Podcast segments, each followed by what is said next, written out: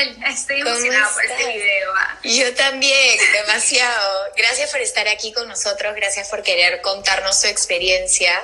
Eres una bella, les estaba contando a todos que eras conductora de América Espectáculos, que además eres Miss Perú, comunicadora y activista que trabajas con diversas ONGs y que ahora nos vas a contar un poquito de todo.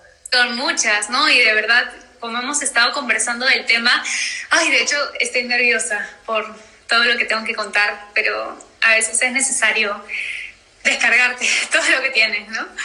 Hablar y contar además la historia que tienes es una historia increíble. Vale, la conozco hace como un año y medio, creo, y es una de estas personas que la conoces y te das cuenta que es puro corazón y lo que ves es lo que hay y les juro que inspira muchísimo su historia, las cosas que ha vivido, cómo ha logrado superarlas y por eso me encanta tenerte aquí, así que gracias por estar aquí con nosotros. Lo máximo, Vivi. No, gracias, de verdad, que, qué lindo que estés haciendo estos videos y de hecho eh, inspiran un montón a las personas, ¿no? Porque a veces ven en las redes sociales solo la parte linda, eh, la parte positiva, pero muchas personas no saben todo lo que algunas personas pasan, ¿no? Y todo lo que hay detrás también. ¿No? Porque muchas veces en redes sociales exponemos y mostramos lo que queremos que la gente vea de nosotros, ya sea si tienes una cuenta abierta con mucha gente o si tienes una cuenta privada, siempre tratamos de mostrar lo mejor, lo mejor de nosotros para que otros vean y muchas veces ese sufrimiento, ese dolor, esa tristeza no se expresan en estas redes sociales porque no necesariamente son para eso. Bueno, y sobre todo Instagram, ¿no? Que es una red social para mostrar las cosas bonitas, para que la gente se distraiga. Por ahí que sí, informar y apoyar, pero, pero nunca te abres como tanto. O sea, es lo complicado. Te están poniendo que eres una de las mujeres más amables y encantadoras que conocen. Solo le he visto en una oportunidad y me di cuenta de lo gran mujer que eres. Ay, lo máximo. Pues te mando un beso grande. Qué lindo lo comentarios. Vale, cuéntanos. Sí, yo voy a estar chequeando y anotando todos, tú no te preocupes. Cuéntanos, por favor, cómo viviste esta incertidumbre de tu enfermedad, cuánto tiempo pasaste sin saber lo que estaba pasando y también de la cuarentena de casi seis meses que viviste entre hospitalizaciones y, tratamientos. Cuéntanos esto. Imagínate. Yo nunca había tenido nada de ninguna enfermedad, ningún problema de salud. O sea, de hecho siempre he hecho deporte, he comido sano y de la nada, esto fue en enero del 2018, me empecé a sentir súper mal. Estaba en una sesión de fotos justo, tuve que parar la sesión de fotos, nunca había sentido tanto dolor en mi vida, no, no lo puedo describir para que lo veas, es así de fuerte. Y yo me acuerdo que uno de esos días comencé a sentir tanto dolor, pero era un dolor, un malestar general, que en la madrugada me fue a ver mi mamá y me dijo, vale, ¿estás bien? Y en mi mente yo le quería pedir ayuda de lo mal que me sentía y solo me acuerdo que me desmayé en mi cama. O sea, ni siquiera le pude decir, mamá, llévame a la clínica, no puedo más. Simplemente me desmayé y al día siguiente ya estaba en la clínica con muchos dolores, con muchas cosas encima. Este, me acuerdo que era horrible porque yo comencé a tener a muchos doctores encima de todas las especializaciones y nadie podía decirme un diagnóstico. O sea, para mí era la incertidumbre más grande no saber qué enfermedad tenía, qué era lo que, lo que le estaba pasando a mi cuerpo, ¿no? Hasta tuve unos exámenes al cerebro porque pensaron que era una infección generalizada al cerebro y decía, me pasa esto y no paso de la semana. Entonces, para mí era urgente saber qué era lo que me estaba pasando en ese momento.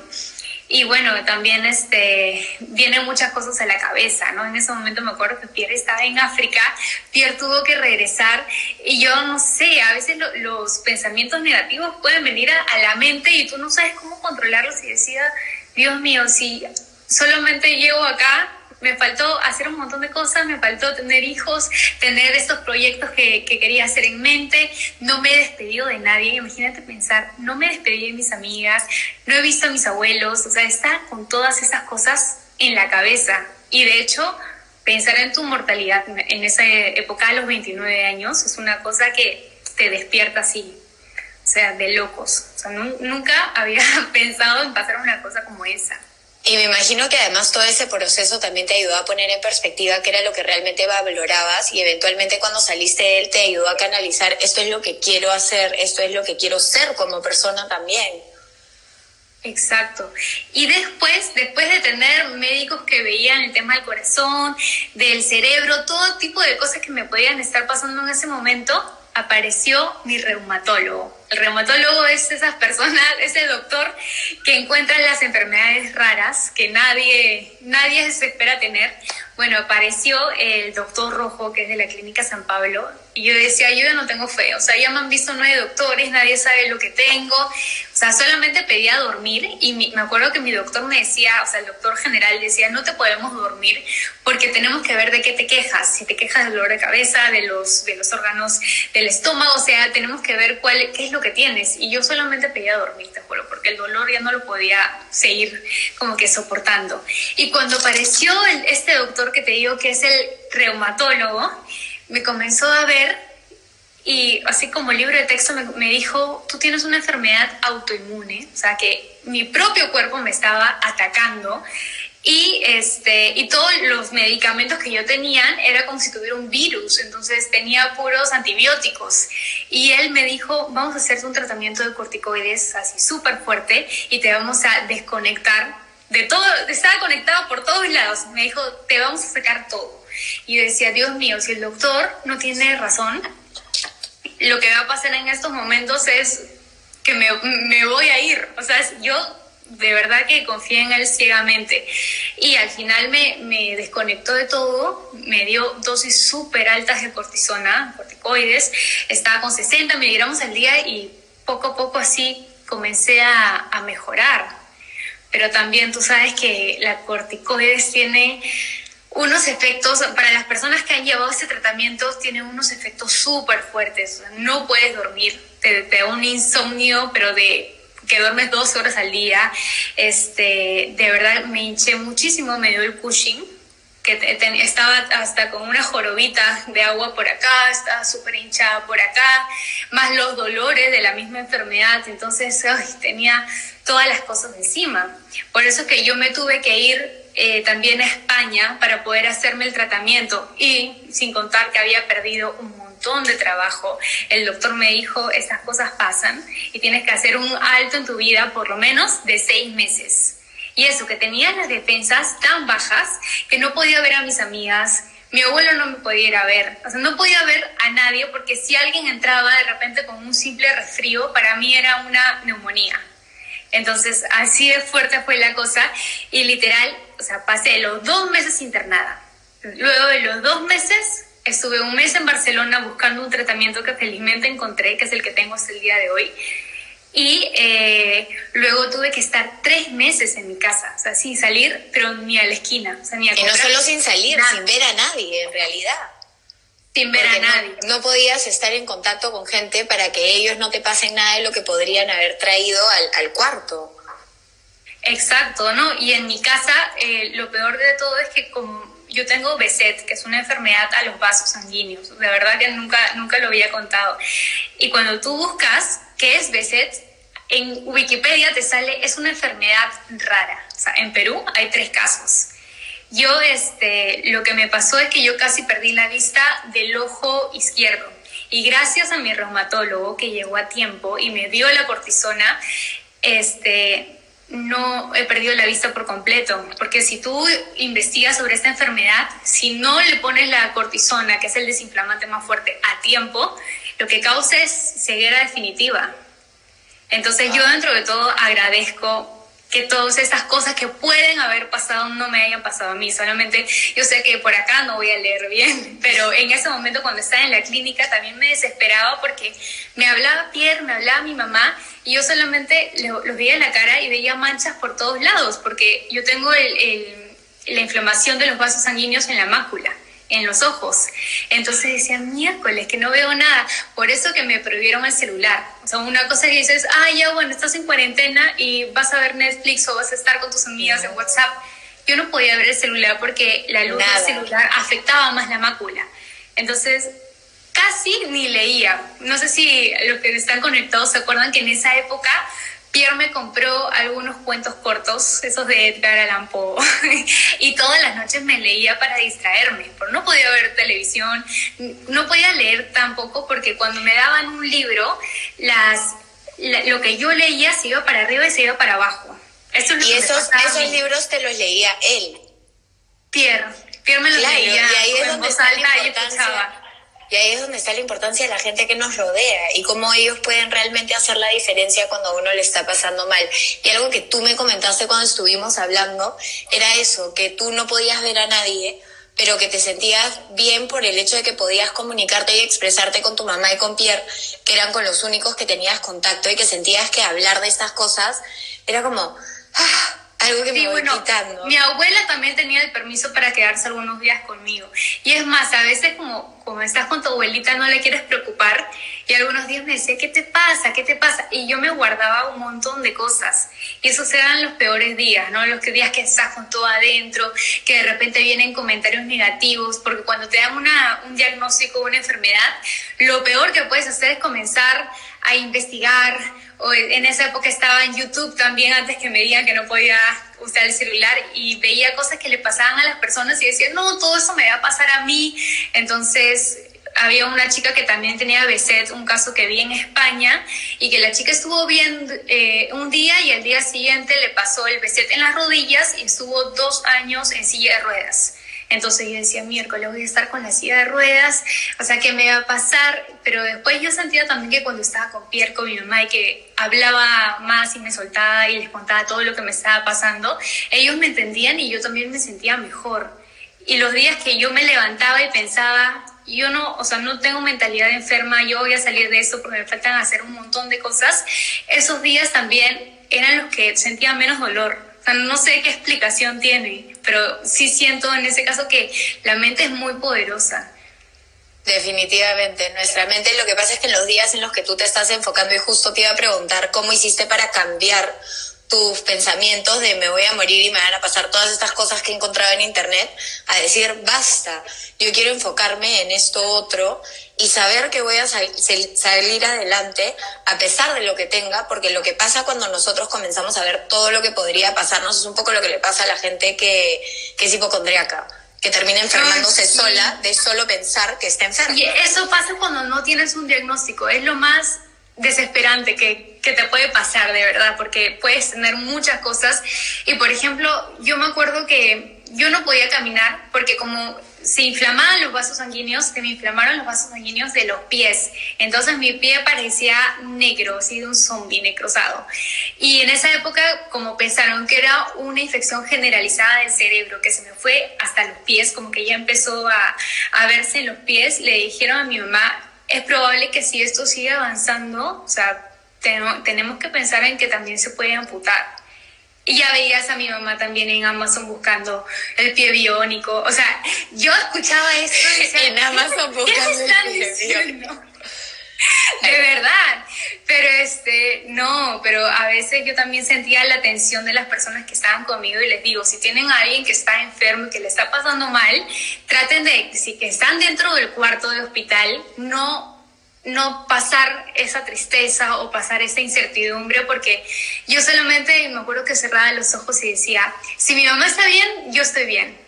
O sea, de verdad, porque si veía a mi mamá llorar o, o, preocuparse por todo lo que me estaba pasando a mí, yo decía, ah, no, esto es serio, o sea, estoy mal, mal, mal, ¿no? Para que sienta a todo el mundo tan preocupado. Claro, Pero los días que tu preocupación y estaban más calmados, me calmaban. Exacto. Claro que sí, pero poco a poco también, este, cuando ya tenía el diagnóstico, más o menos sabía qué es lo que me podía pasar. Sabía que en España había un doctor muy bueno y se hizo también el, el esfuerzo para que yo vaya pero también fue todo un tema el viaje, ¿no? Porque nunca había viajado con una enfermedad. Entonces, viajar en una condición este, con asistencia médica en el avión es otro tema que nunca había, nunca había sentido. Pierre, ven, vamos a contar cómo viajamos. Ven, ven. Obviamente. ¿De qué hablas? No, ¿cómo, ¿cómo fue el viaje a, a Barcelona? Estamos contando. Hola, Pierre, bienvenido. ¿Cómo estás? ¿Cómo estás, enfermita? Sí, sí, sí. ¿Cómo viajamos, te acuerdas? En silla de ruedas viajó. Ven. Viajó en silla de ruedas. Perdón, que estaba, estaba, no, Lo metí, lo metí. Obvio, me parece genial. No, Pierre me ayudó bastante porque cuando llegué a, Barcelona tampoco podía pisar. O sea, mis dos pies estaban súper hinchados y estaban con todas las heridas. Entonces no pisaba y yo me moví en silla de ruedas también como dos meses, ¿no? Y cuando estaba en mi cama no me movía de la cama, o sea, en mi casa. Claro. Pierre, ¿y nos quieres contar cómo fue tu experiencia viviéndolo desde el otro lado? ¿Qué te ha ayudado a ti a, ser más fuerte cada día y a poder acompañarla? Porque estoy segura que si bien pueden haber gente que tenga enfermedades mirando esto, estoy segura que la gran mayoría tiene a gente que alguna vez ha sufrido por una enfermedad o que eventualmente lo va a hacer. Entonces, saber qué tipo de cosas te ayudaron, creo que podría ayudarlos a ellos también. Yo siento que la enfermedad de Valeria aprendimos un montón los dos. Los dos. Yo creo que Valeria aprendió primero a, a frenar un poco, a que la vida no es solo trabajo y no es estar todo el día dándole y dándole, sino que hay otras cosas más importantes. Eh, yo aprendí a escuchar un montón, porque Valeria, o sea, no tenía respuestas para lo que estaba pasando y aprendí a no tener siempre, porque eso es algo que de repente era un error nuestro, de todo el mundo, ¿no? Que siempre alguien te dice, me siento mal y le das un consejo. No siempre tienes que dar un consejo, a veces basta estar ahí escuchar a la persona, que era lo que hacía yo con Valeria. Yo estaba a su lado nada más, la acompañaba, intentaba que te vaya bien, ¿no? Es no, que los días que me levantaba de buen humor decía que la pasaba mejor, o sea, los días se pasaban al menos más rápido y sin tanto dolor. Sí, pues no sabíamos, los dos estábamos aprendiendo en el camino, ¿no? Entonces era leerle, leerle porque ella no podía ver en esa época, de poco a poco. Y me, me desesperaba, o sea, yo sé que tengo la cabeza bien fuerte y que sí puedo controlar mis pensamientos, pero también estar, me acuerdo que estaba con el especialista, con el oculista, y ahí cuando me di cuenta que yo pensaba que por tener fiebres de más de 40 era que yo no podía ver. O sea, dije, ya, aparte de mi fiebre, estoy mareada, me duele la cabeza. Pero cuando me enteré que no veía porque eso era parte de la enfermedad, comencé a llorar como una loca, porque también siento que en un momento todos nos quebramos y yo había estado fuerte todos, todas estas semanas y cuando estaba sentada y veía que realmente no veía, lloré porque, porque, porque saqué todo lo que tenía dentro ya era una mezcla de, emociones también. Sí, era una cuarentena distinta a esta, ¿no? Esta cuarentena estamos acá en la casa, podemos dentro de todo.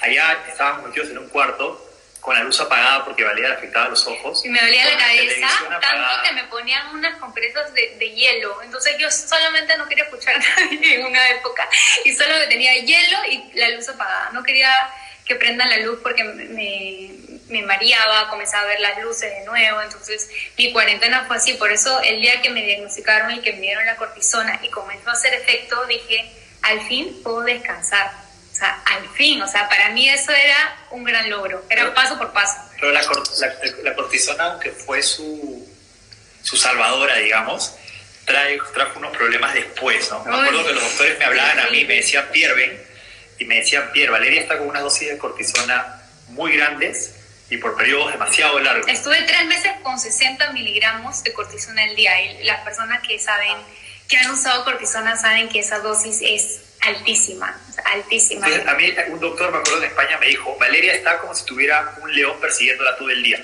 Así es el nivel de estrés que tiene ella. Entonces, tienes que ser paciente. Y de hecho fue una etapa donde yo también aprendí a ser paciente, ¿no? Porque yo la veía a veces a Valeria con reacciones que no son de Valeria, porque ya tenemos 10 años. Y decía, no, no es Valeria, es la cortisona. Entonces, claro, yo tuve que aprender a respirar y no, y sí, pues yo sabía que, o sea, yo decía, quizás si yo estuviera con eso encima, reaccionaría igual que ella, ¿no? Entonces yo creo que aprendimos un montón los dos, ¿no? Sí. ¿Y sabes lo que hicieron al decir no es Valeria, es la cortisona?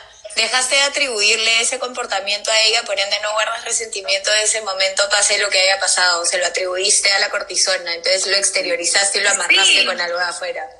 O si no, cuando yo también me desesperaba, me decía, gorda, respira, que acuérdate que estás con cortisona. O sea, no eres tú, no es que estás mal. no, yo la conozco, Valeria es una persona súper tranquila, en verdad, y positiva. O sea, las cosas que le pasan generalmente, ella le da la vuelta. Toda la primera etapa, esta etapa de incertidumbre, yo veía a Valeria y no podía creer el, valor, o, o sea, yo la veía y decía, wow, porque yo quizás no hubiera estado así, ¿no? O sea, había días que hubo una noche que los pies se le comenzaron a gangrenar, porque no es el término, pero lo que yo, la gente veía ya, e, e, era una necrosis, sí, lo que tú veías era que iba subiendo unos moretones que empezaron en los puntos de los pies, subieron a los tobillos.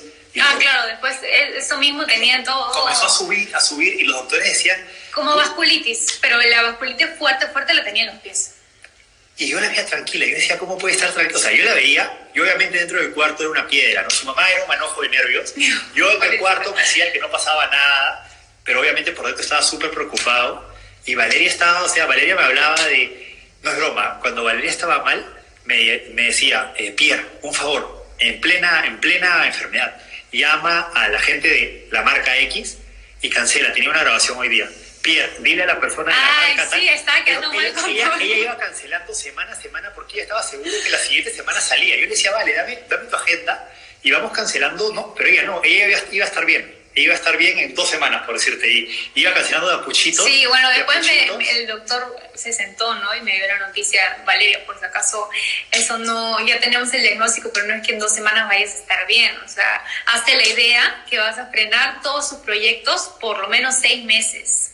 Y yo, o sea, seis meses, literal.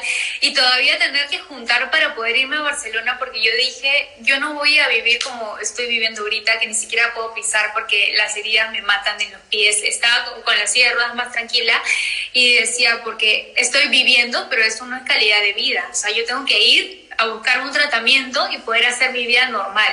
Porque en Perú lo que me dicen es, ya una vez que salgas de esta, ya no puedes ir a la playa nunca más porque no te puede caer el sol, tienes enfermedad autoinmune, no puedes hacer deporte, solamente te vas a poder estirar en casa, cosas así. Yo entreno fuertísimo. Entonces dije, yo no puedo frenar mi vida entonces, tengo que ir a buscar el tratamiento indicado. Y hay personas que se demoran tres años en encontrar el tratamiento y yo tuve la suerte de encontrar el tratamiento a la primera. Y hasta el día de hoy viene mi enfermera todas las semanas y, y me pone la inyección en, en la barriga. Esa es otra cosa, vale, vale en todas las etapas. Siempre a mí cuando hablábamos los dos, ¿no? Estábamos, estuvimos solos bastante tiempo porque Valeria no podía ver gente.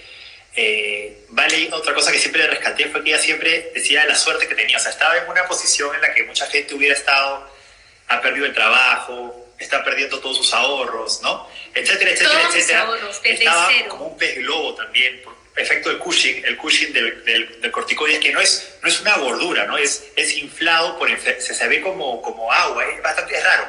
Es raro porque no te ves normal, no te ves sano, no te ves, te ves como, como agua.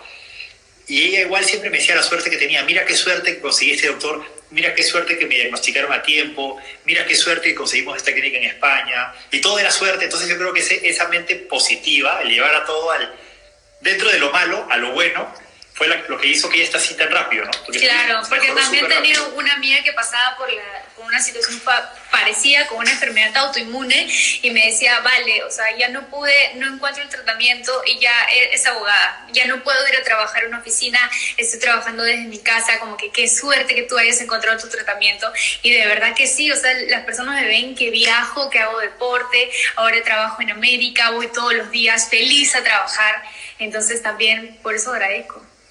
¿Y cómo retomaste tu vida después de todo esto? ¿Cómo fue comenzar de cero, como dices tú? Y volver a llamar a esos clientes o volver a salir y ir logrando todas las cosas que has logrado porque en verdad haces un montón de cosas hoy en día. Sí, no, de hecho, algo que me ayudó mucho, que sí te comenté, era que, bueno, yo tuve que tener a una, a una psicóloga que venga a mi casa. O sea, aparte de mi cuarentena, mi doctor me, este, me dio permiso para que venga la psicóloga, me acuerdo, todos los martes, y mi psicóloga veía dos casos a domicilio. Mi caso, que era el de la enfermedad autoinmune y mi cuarentena por mis defensas bajas, y también el caso de otra chica que tenía mi edad y tenía cáncer terminal y le habían dicho que tenía un año de vida exactamente. Entonces, cuando mi psicóloga me contaba que el tratamiento que tenía la otra chica era un tratamiento para aceptar la muerte y para tratar de hacer todas las cosas que quieres hacer en la vida en un año, o sea, yo me di cuenta que mi problema, que para mí era un mundo, que se me caía el mundo encima, que frené mi vida por seis meses, decía, en verdad es chiquito, o sea, yo, yo te- en esa época tengo 29 años, tengo un mundo por delante, por decirlo así. Tengo muchos proyectos, voy a tener hijos, me voy a casar, voy a hacer todo lo que quiero hacer. Entonces, cuando ella me contaba el caso de esta chica que me moría, pero y, y ahorita falleció justo, este, ahí me di cuenta que tus problemas no son tan grandes como tú piensas. Y ahí quería llegar a la parte donde todo entra en perspectiva y te das cuenta que si bien estás viviendo algo que no querías estar viviendo, puedes ver la luz al final del camino. puedes como aferrarte a eso, que es un poco lo que hacías que contó Pierre, que todo era positivo, todo era como que qué suerte que he conseguido estas cosas, y al final esos son como pequeñas inyecciones de vitamina, de felicidad, que vas metiendo a tu día a día en todo lo que vas viviendo. Y, y con esto de tu psicólogo y la otra chica que trataba, al final es como un despertar de, pucha, yo puedo estar viviendo por esta situación que no es la ideal, no es la que quiero vivir, me encantaría estar fuera, porque a diferencia de la cuarentena en la que vivimos hoy, donde todo el Perú ha parado. Así que tú, yo, mis amigos y todos estamos en nuestras casas. Tu cuarentena era cuando todo el mundo seguía. Entonces era un poco... Mi cuarentena era solamente mía. Era como mi propio duelo y, ver, o sea, qué doloroso que, que tú tengas que parar que, que, la gente diga, pucha, sí, Valeria está mal, pobrecito, no lo vemos seis meses, pero el mundo nunca paró. O sea, todo siguió, todos fueron a trabajar, todos los proyectos continuaron. En cambio, acá siento que entre todos nos motivamos porque es una cuarentena de todos, o sea, de todo el mundo. Todos Entonces, estamos si tú le estás pasando mal en tu casa, la otra persona también le está pasando mal, si tienes incertidumbre o pánico, angustia, todos estamos iguales. Y, y eso también, o sea, ver las cosas de mejor manera ahorita fue porque en algún momento yo estuve sola afrontando este mundo nuevo de la cuarentena, que es, es un encierro bien complicado. Exacto, y en la cuarentena que vivimos ahora estamos todos en esto juntos. Al final tenemos gente con quien hablar que está viviendo lo mismo que nosotros estamos viviendo. Podemos, tenemos redes sociales, tú no podías ni siquiera mirar tu teléfono. La gente hoy en día puede distraerse, puede, algunos pueden seguir trabajando, otros no han tenido tiempo. Digamos que esta cuarentena, los que no han sido contagiados, están sanos y le están viviendo bien, a diferencia que tú que viviste una cuarentena donde tenías que estar mucho tiempo en tu cama y sin poder hacer muchas cosas, entonces definitivamente la perspectiva y la manera en la que lo vives ahora debe de ser completamente diferente y para ti que trabajas todo el día ahorita lo que debes de estar haciendo es aprovechando tu tiempo por, con Pierre, organizando toda tu casa, te he visto limpiando la casa, moviendo todos los muebles. literal, he limpiado todo y también trato de hacer cosas para, para distraerme, ¿no? O sea, dentro de, de, lo que trabajamos con Pierre, nosotros tenemos una ONG que lamentablemente ahorita no podemos activar ningún evento, pero también usamos bastante tiempo para ver qué va a pasar en estas dos semanas, cómo podemos ayudar, este, porque hay tanta gente que, que, le está pasando tan mal. Eh, se llama BOA. El último evento que, que hicimos fue en diciembre fue enfocado a madres adolescentes. También hemos ayudado a muchas comunidades, viajamos bastante con la camioneta de, de Pierre para llevar ayuda. Y, este, y, esta ONG también creció eh, cuando salí de la clínica, o sea, porque dije, pucha, si Diosito me saca de esta, tengo que retribuir, o sea, de alguna manera, sí. Y así, así nació Boa, ¿no? Entonces ahorita también, eh, si bien es cierto, estamos haciendo bastantes cosas en, casa, eh, estamos tratando de trabajar y ver ideas o, marcas con las que nos podemos asociar para hacer cosas de ayuda también. En crear un mayor impacto. Y no solo tienes Boa, sino y también trabajas con muchas otras ONGs. Te habían recomendado The Food Alchemist para que lo chequees, que dicen que ayuda con el sistema inmunológico. Al final he visto también unos documentales en los últimos días de la comida y la importancia de, de la comida y cómo nos ayuda a superar cualquier tipo de enfermedad que tengamos. Así la que comida es una medicina, totalmente. Totalmente. Y te preguntan también, Vale, ¿cuál fue la frase que más te recuerdas decía tu familia para darte ánimos en los momentos más difíciles de tu salud? La frase que más recuerdo, eh, no sé, me acuerdo que Pierre siempre me decía, eh, o, le decía a los doctores, así que Valeria en su cabeza está sana y esa es su mejor medicina. o sea, el poder de, de mi cabeza de verdad era, era increíble, ¿no? Porque como te decía, era los días que yo me sentía sana eran los días que la pasaba mejor. Y eso de llenarse la cabeza con, con, cosas de todo lo que te puede pasar o leer más sobre tu enfermedad y cosas que no te han pasado es lo peor que se puede hacer porque sientes que te va a dar todo. Y lo que acabas de decir es un poco lo que estamos haciendo con esa coyuntura que estamos viviendo. Es como sobresaturarnos de información hasta que se vuelve lo único que vemos. Y lo único que respiras y la gente sale a las calles con...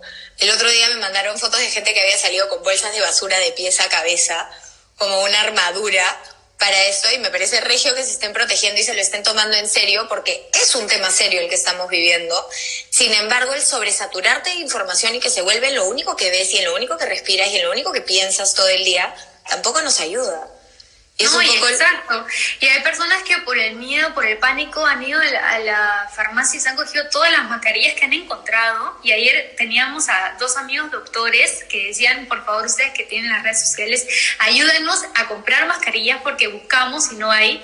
Los chicos usan dos mascarillas al día, imagínate, y cada mascarilla la están vendiendo a 50 soles. Y ellos tienen que comprarse sus cosas. Y yo digo, claro, no no podemos ser tan egoístas de cogernos las mascarillas si estamos dentro de casa y los doctores nos están pidiendo para trabajar, ¿no? Ellos están en primera fila frente a esto. Definitivamente, sé que han habido muchos, eh, muchas movidas con ONGs para recolectar plata para comprar mascarillas para los doctores. Misión Huascarán es una de las que está haciendo eso. Y después también con el Yo Dono Challenge que se puso de moda y me pareció una iniciativa genial que era el que tiene la posibilidad, no todos tienen la posibilidad y eso es válido, pero el que puede con ayudar con lo que sea que puedan ayudar.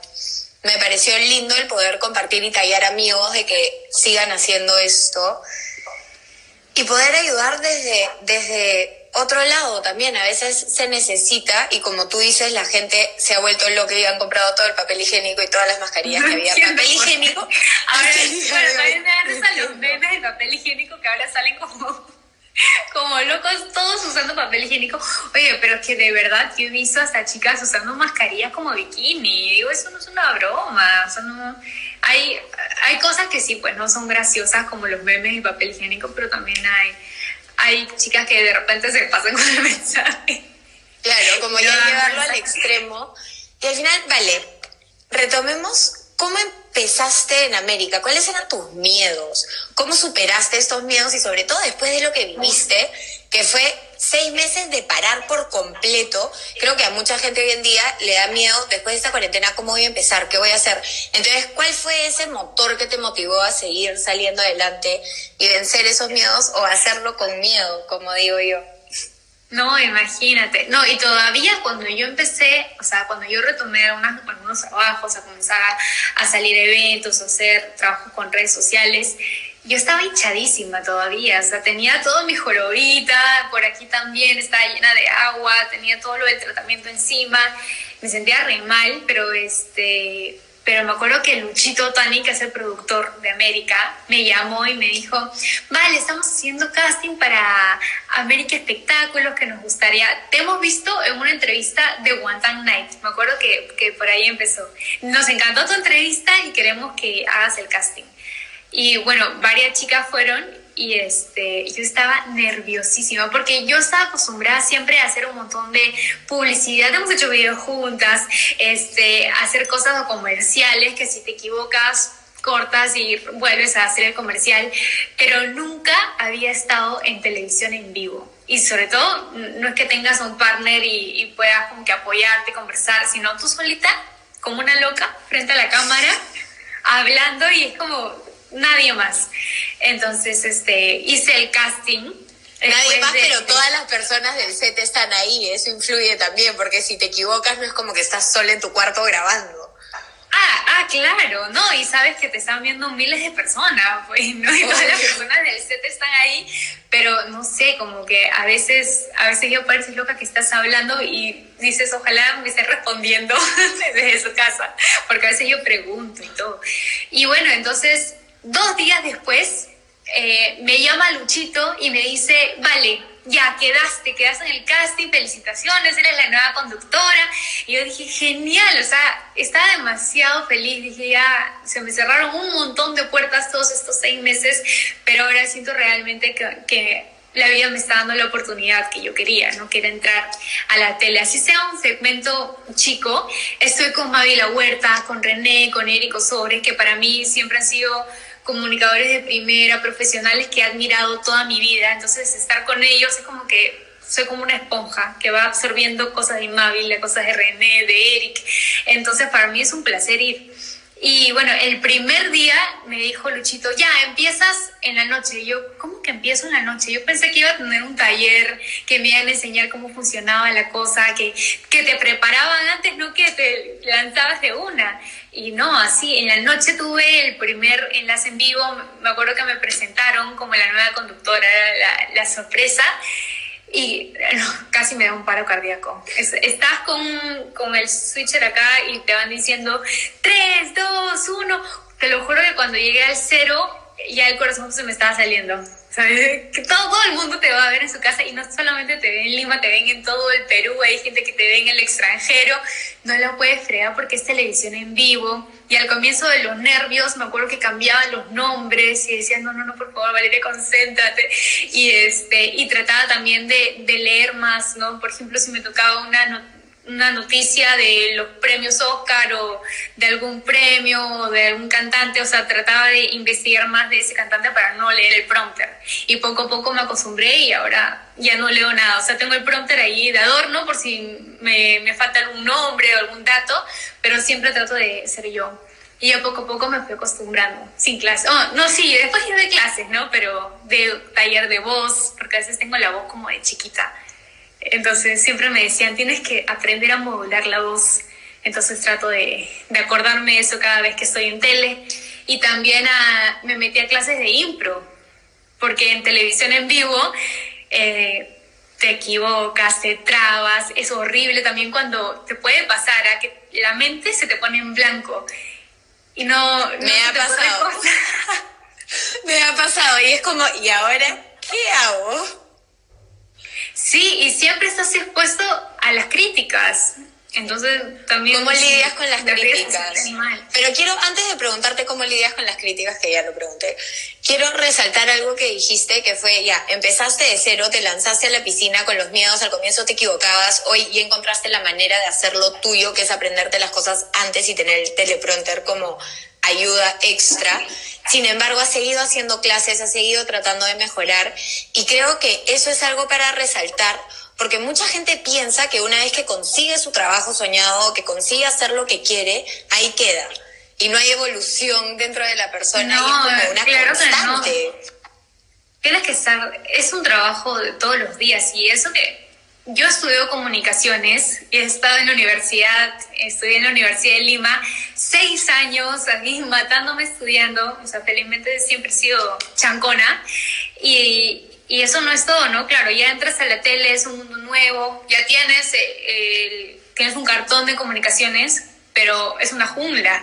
Entonces tú tienes que prepararte sola y porque sabes que esto sigue avanzando, sigue avanzando y si te va bien, de repente puede salir otro proyecto más adelante. A mí me encantaría, si mi sueño es ir a cubrir un, este, una alfombra roja, unos premios Oscar. Increíble, ¿te imaginas?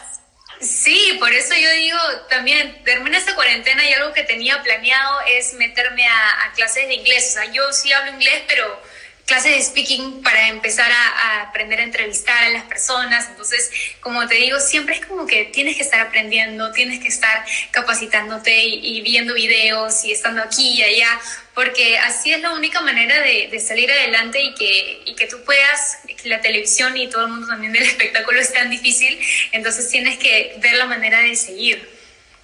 Y te preguntan qué es lo más difícil de ser presentadora. ¿Qué es lo más difícil de tu trabajo? Bueno, mm. conductora, escribieron presentadora, lo leí directo. Eh, de repente, ahora yo he aprendido a manejar mejor mi espacio porque estoy sola, pero sí me costó en verano, tuvimos un, un programa que se llama Más Espectáculos, que era un programa de espectáculos de tres horas, y ahí compartía el set con más personas.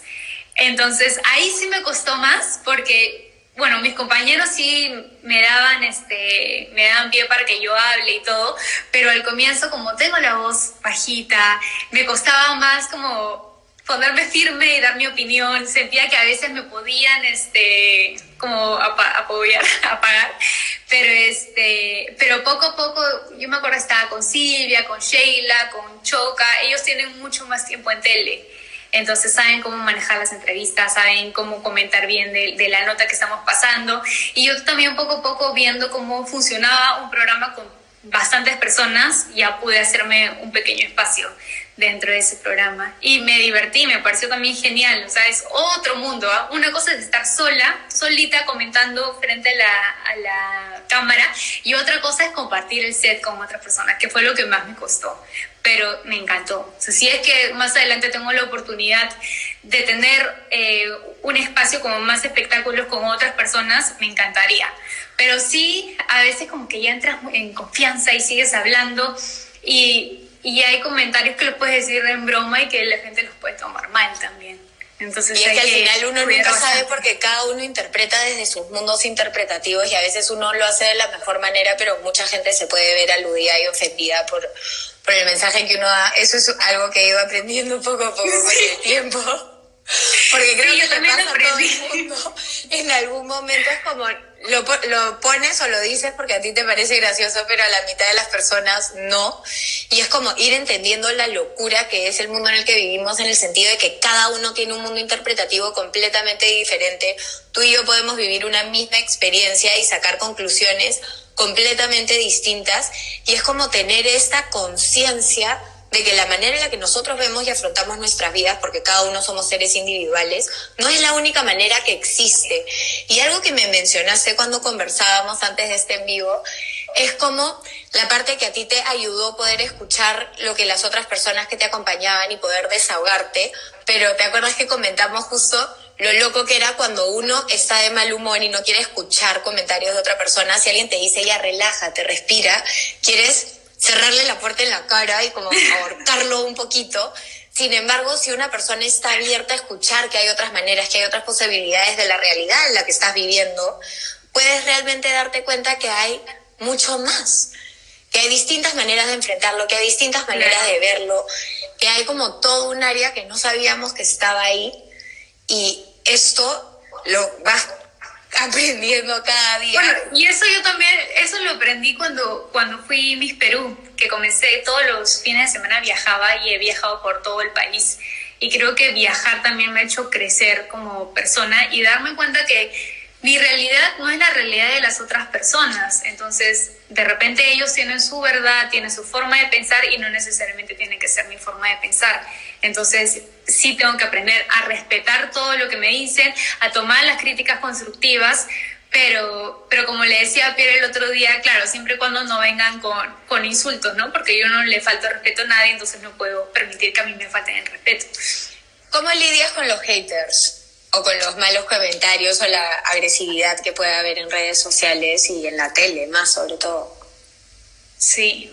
Bueno, creo que aprendí también a, lidiar con, con, los haters en la etapa de Miss Perú, que ahí comencé a, a ser un personaje público. Me acuerdo que antes de participar en Miss Perú, cuando yo eh, trabajaba en una oficina ocho horas, eh, iba a la universidad en la tarde, tenía, me acuerdo, 3.000 seguidores y después cuando decido entrar al certamen, el día que gano, subí, o sea, me acuerdo, el despertar de la reina, que es el día después de, que eres coronada, vi el Instagram y tenía 40 mil. 40 mil seguidores en un día, o sea, de, de pasar a tener 3 mil seguidores, de, de, vivir una vida totalmente distinta en mi oficina, en, con la universidad y con todas mis cosas que tenía, era, wow, ahora sí como que ahí, por, o sea, me di cuenta que la gente también piensa que al ser personaje público pueden comentar, ¿no? De, tu vida, de las cosas, te pueden decir. Y cuando entras a un certamen como Miss Universo, ya no tienes solamente las críticas de tu país, sino es que ya comienzan las críticas de Venezuela, de Colombia, de todos los países. Y, y muchas veces lo que hacen algunos misólogos, que son los expertos en el tema de las mises, es tratar de bajarte la autoestima o, o tirarte así como dardos para que te sientas mal y que no estés en, en tu mejor momento, porque como, como cualquier cosa, estar en un Miss Universo también tienes que tener una una este un poder emocional fuerte porque de verdad que te pueden tumbar a la primera. Y eso era justo lo que quería preguntarte ahora que has hablado de, de Miss Universo. ¿Cómo fue para ti estar tan expuesta a críticas? Porque al final Miss Universo es un O sea, es un ambiente donde te están mirando cada pedazo de tu cuerpo y como mujeres ya somos personas que de por sí tenemos muchas críticas sobre nosotras mismas, no importa que tan regias sean, porque algo que he aprendido es que mis amigas más mamacitas son las que más dudan de ellas mismas. Entonces sé que todo el mundo tiene inseguridades y por las modelos con las que trabajé cuando trabajaba en moda en París, también eran modelos internacionales súper reconocidas y tenían muchísimas inseguridades con ellas. Ahí fue donde aprendí que todo el mundo tiene inseguridades y no era solo yo, ¿no? Que es lo que pensamos muchas veces que soy solo yo y me están pasando estas cosas solo a mí, pero en realidad todos pensamos cosas bastante similares cuando se tratan de nosotros mismos. No, Entonces, claro, y es frustrante también, ¿no? Con lo que tú dices, que a veces como que puedes tener todas las críticas encima y, y siendo modelos de alta costura o siendo mises, imagínate, tienes a todo el mundo encima. Yo me acuerdo que tenía a mi coach, que es Luti, que Luti era mi mano derecha, lo llamaba a las 3 de la mañana, Luti, ¿qué hago? Me decía, ¿sabes qué? Trata de no, no ver redes sociales ahorita, no ver las críticas. Él sí, o sea, me decía sus críticas para tratar de mejorar, pero que yo nunca tuve la mejor pasarela. Eh, sabía que tenía, que iba a dar una buena entrevista porque eso siempre me gustó, pero había un Olvídate, tus trivias no puedo contestar ni una. yo no sé de dónde me sacas esas preguntas. No, que eres una persona que te encanta leer y estudiar y aprender cosas nuevas todo el tiempo. Me encantan hacer las, las trivias, a mí yo aprendo, ¿ah? te lo juro, o recuerdo cosas que aprendí en algún momento. Es más, yo estaba estudiando también para ser embajadora. Yo quería ser embajadora de... Un lado de ti que no conocía, cuéntanos un poco.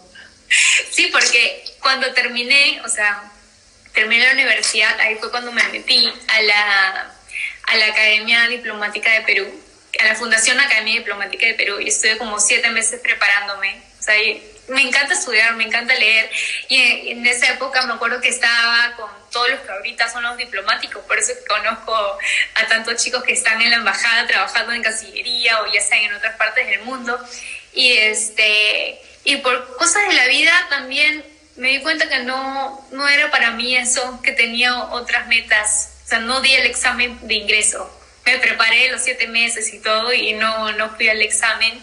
Y después salió un concurso en China, me fui para China. Este, bueno, seguía trabajando en una oficina también, entonces quería seguir con mi carrera de comunicaciones, pero ya no por el lado de la diplomacia, sino porque al final el lado de la diplomacia viene a ser un lado que es bastante restringido. Mi abuelo fue diplomático, él fue embajador de Perú y mi tío es diplomático el día de hoy. Y tienes mucho protocolo, tienes reglas que seguir, maneras en muchísimo Cuando teníamos en las simulaciones de las entrevistas, eso que me decían, tienes que ir con el zapato chatito, con la falda que no se te vea la rodilla, con el blazer. Y decía, parece que mi colegio de, de monjas, soy lo mismo. O sea, tienes muchas reglas, tienes que vivir. Y, y, la parte de ser diplomática también es ser diplomática con todas sus, sus letras. Definitivamente es una carrera maravillosa, pero está hecha para cierta. Personalmente, yo no podría ser diplomática nunca en la vida porque soy un desastre para eso creo que puedo hacer muchas cosas en la vida, pero no, es que tienes que tener la vocación, o sea, te puede encantar el tema y todo, pero sí, te tiene que encantar porque esa es tu vida. Y también pensaba en, no sé, si te casas, que tienes que estar cinco años en un país, si tienes, claro, hay muchos casos de hombres que la esposa sigue con todos los hijos, pero casi nunca veo casos de, de diplomáticas, lamentablemente, ¿no? No hay muchos, pero mi mamá se crió en ocho países diferentes a lo largo de toda su vida y algo que me decía era, a mí me daba pena que cada cuatro años tenía que comenzar de cero, llegaba a un país completamente nuevo, no tenía amigos y tenía que enfrentarme a todo esto de nuevo. Mi mamá de chica también fue gordita, entonces también le hacían bullying. Y era como que, el no querer empezar de cero. Y no te queda otra. Y creo que al final cuando ese es el estilo de vida que, le, que vives, porque alguien preguntó cómo mantener una mente fuerte, y creo que se puede asociar con esto y es como resiliencia, el seguir, el darte cuenta que tú puedes, que si bien las cosas exteriores pueden cambiar por completo, tú sigues siendo la misma persona que va aprendiendo cosas distintas de las situaciones que vamos viviendo en cada momento. Porque al final, mi mamá tiene una mente tan abierta porque se crió por todo el mundo, vivió años en Japón, vivió en Portugal, vivió en Brasil. Claro, y entonces puede relacionarse, habla cinco idiomas, ya quisiera yo, y puede relacionarse con todo el mundo y creo que todo esto que le costó y los momentos en los que sufrió cuando tenía que cambiarse, la convierten también en muy parte de la persona que ella es hoy. Y es como, todo va a depender de cómo decías mirar las cosas. Todos vivimos cosas positivas y todos vivimos cosas que nos parecen negativas, o que son negativas o que las tomamos a mal y nos hacen sufrir. Pero el tema es preguntarte para qué las viví, qué aprendí, qué saqué de esta situación, cómo me cambió, qué valores resalté. Fuera lo que tú decías, a ti tu enfermedad y el tener que vivir en cuarentena por tanto tiempo te hizo poner en perspectiva muchas de las cosas que estabas viviendo y ver qué era lo que realmente era importante para ti. Entonces muchas veces nos quejamos por estas situaciones duras, pero son estas situaciones duras que nos ayudan a realmente quitarnos los lentes o quitarnos lo que sea que nos hayamos puesto al frente de los ojos y ver con mucha más claridad qué es eso que valoramos, qué es eso que rescatamos, qué es eso que sí me empuja a seguir adelante, me empuja a seguir y me demuestra cada día que tengo esa fuerza que a lo mejor al comienzo de este camino pensé no tenía. Sí, tal cual. Y yo siento que ahora con esta cuarentena también, que cada vez hace más larga, eh, muchas personas están aprendiendo a valorar a las personas que no están en ese momento viviendo la cuarentena contigo, ¿no? Tus abuelos, tus amigas, o sea, te pones a pensar en todo lo que quieres hacer y es más, hasta hace un mes estábamos en pleno verano, hacíamos lo que queríamos, salíamos a los centros comerciales, a la playa, a caminar, a correr, cosas que ahora ya no podemos hacer, ¿no? Como película, yo le digo que parece una película, pero, este, pero hace que realmente valoremos todo eso que ya no podemos hacer. Definitivamente, abrazar a un amigo ahora va a significar mucho más y yo soy de las personas que abraza, a mí me gustan los abrazos. Entonces estoy deseando que llegue el momento en el que pueda hacerlo y va a ser como realmente disfrutar el poder sentir el corazón de la otra persona. Además, tú sabes que cuando abrazas a alguien por 20 segundos, los ritmos cardíacos de ambas personas se sincronizan. Es algo que ayuda y ayuda a bajar la ansiedad. Así que si hay gente que se está sintiendo ansiosa y tiene la suerte de estar cuarenteneando con alguien más, porque hay gente que lo está haciendo solos, ya saben, después de ver este en vivo pueden buscar a alguien y abrazarlos por 20 segundos, respirar profundamente. Y eso es un ejercicio que hago en alguno de mis Sirve para abrazarte. Por favor, enséñenos cómo se hace para que la gente pueda hacerlo en su casa también. No, no sabía eso. Olvídate, no, y creo que ahora también como con todo este tema de la cuarentena, o sea, por más que tratemos de llevarla de la mejor manera, ser positivos y todo, sí nos puede poner sensibles algunos días y creo que es normal no unos días levantarse, estar como un poco melancólicos. Ayer veía cómo desinfectaban toda mi calle y ponían la canción de Porque yo creo en ti, canto pésimo. Vamos, vamos, Perú. Sí. Y te lo juro que casi se me salen las lágrimas. O sea, dije, no, qué lindo, o sea... A mí me emociona a las 8 de la noche cuando todos aplaudimos en los balcones. Te juro que me da escalofríos y me da ganas de llorar porque que es lo mismo que me pasaba cuando veía la hinchada del Perú en el Mundial.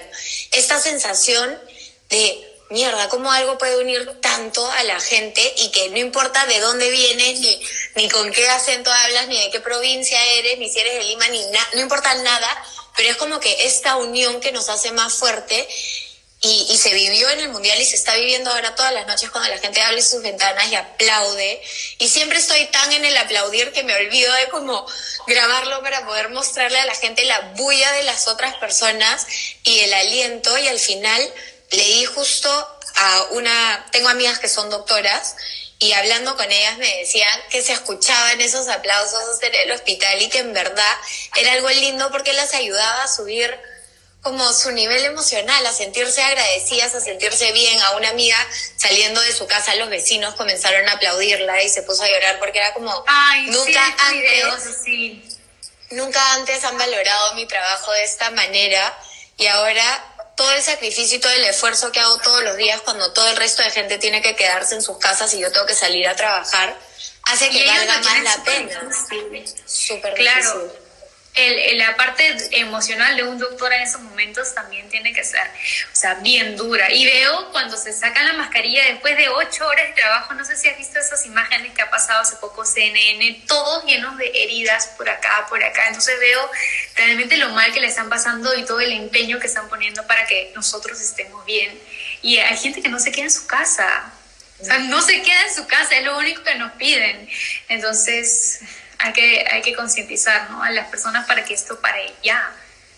De todas maneras. Definitivamente es algo, y yo entiendo que hay gente que vive el día a día y que vivimos en un país que tiene muchísima pobreza y por eso soy de las primeras que siempre digo, si puedes apoyar, si puedes donar, si puedes ayudar por algún lado, hagámoslo. Pero tenemos que entender que si es que seguimos saliendo a la calle, eso puede salir de control.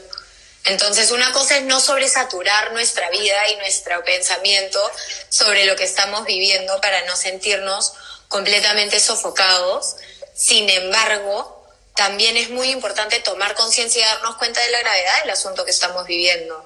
Porque el no enfocarte en él y el pasarla bien y tener tiempo de conectar contigo mismo y de encontrarte y de ordenar tu casa y tu cuarto y lo que sea que podamos estar haciendo para para pasar esta cuarentena, no quita que lo que estamos viviendo no sea importante de, de, enterarnos y de saber, pero no significa que tiene que ser todo lo que respires y no significa que te tienes que sentir culpable por esas personas que sí tienen que ir a trabajar todos los días, porque creo que con que les estés agradecido y le mandes buenas vibras, justo en un en vivo que tuve el domingo, estábamos hablando de cómo cuando tú entras a un cuarto y sientes que es denso, como una energía negativa que dices, ah, quiero salir de aquí, y te vas, o puedes entrar a un cuarto lleno de gente y decir, qué rico el ambiente, y eso es energía. Y lo que tú sientes se convierte en energía. Los días, te lo juro que si los días que he estado triste o con incertidumbre, porque a veces también me pasa, mis plantas se, se, me mueren. Y Pierre me dice es porque las plantas también sienten la energía. Yo no sabía eso. Obvio, por eso hay gente que tiene mano verde y gente que no. A mi mamá sus orquídeas, que son las que ven aquí, las sirve porque ella les habla, las riega, las trata con mucho cariño. Si es que alguien más las riega, se muere. Si mi mamá se va de viaje, regresa de viaje y sus orquídeas están muertas. Y es como, ups. No, es que de verdad. Y yo creo que, claro, o sea, nosotros no, no soy superhéroe, no puedo ayudar a todo el país, pero creo que con pequeñas acciones sí podemos hacer un cambio. O sea, por ejemplo, tenemos acá a la señora Jessica que, que ha venido toda la vida a limpiar la calle, ellos siguen trabajando, pero nos enteramos que ahora que han dado la cuarentena, toda la parte que le daba el almuerzo los desayunos, ya no trabaja. Entonces, la pobre señora venía desde las 8 de la mañana hasta las 5 de la tarde y no tenía un plato de comida, un almuerzo. Entonces, lo que nosotros hemos hecho es hacerles almuerzos todos los días. Nos hemos puesto de acuerdo con las personas del edificio, entonces le bajamos las loncheritas. El serenajo ya sabe que solamente dejamos las loncheritas en la puerta y subimos por el ascensor rapidito. Pero como te digo, son cositas que te das cuenta y que puedes ir ayudando y aportando. No, no podemos ayudar a toda la gente que lo necesita claramente, pero sí, si nos damos cuenta de estas cosas, podemos hacer un cambio y las señoras, las señoras de toda la cuadra acá de donde vivimos se ponen súper felices, o con una loncherita porque se estaban muriendo de hambre y no tenían a nadie que pedirle. O sea, desde las 8 de la mañana hasta las 4 sin el almuerzo que ellas siempre tenían. Y lo que han hecho ahí, y se nos va a cortar el envío en un minuto, es cambiar el enfoque del individualismo y del yo y del solo yo no soy suficiente para realmente generar un cambio, a darnos cuenta que esas 10 personas que se han puesto de acuerdo para darle comida a la señora ya están impactando la vida de una persona. Y así como si yo comienzo a pensar que yo no puedo hacer nada para cambiarlo, sigo siendo parte del problema y me sigo quejando de las cosas que pasan y cuando me doy cuenta que juntos somos más fuertes, que juntos sí podemos lograr cosas y si yo comienzo y el resto de gente que tengo cerca comienza a hacer algo al respecto, podemos lograr una cadena gigante de, de, empatía, de amor, de fuerza, de donaciones, de distintas cosas que se pueden hacer. Vale, Bella, un millón de gracias por estar aquí, por tomarte esta hora con nosotros. Yo sé, tú me decías una hora tanto. Una hora largo. Vuela, vuela. Pierre, muchísimas gracias por venir y contarnos tu parte de la historia. Gracias, Vale. Te mando un beso gigante. Están saludando. Les mando un beso también a todos los que están ahí comentando. Gracias, Vivi, de verdad. Ha sido fuerte, ¿ah? Tener que revivir todo. Ahí comenzaron los Gracias por hacerlo. hablando de eso. Sí, por eso luego a las 8 para terminar ir a aplaudir. Muchas gracias, mi Vale Vega. Un beso gigante. Gracias a todos los que estuvieron aquí. Espero que hayan disfrutado de este en vivo. Nos vemos pronto, mi Vale Adiós, Vivi, y adiós a todos.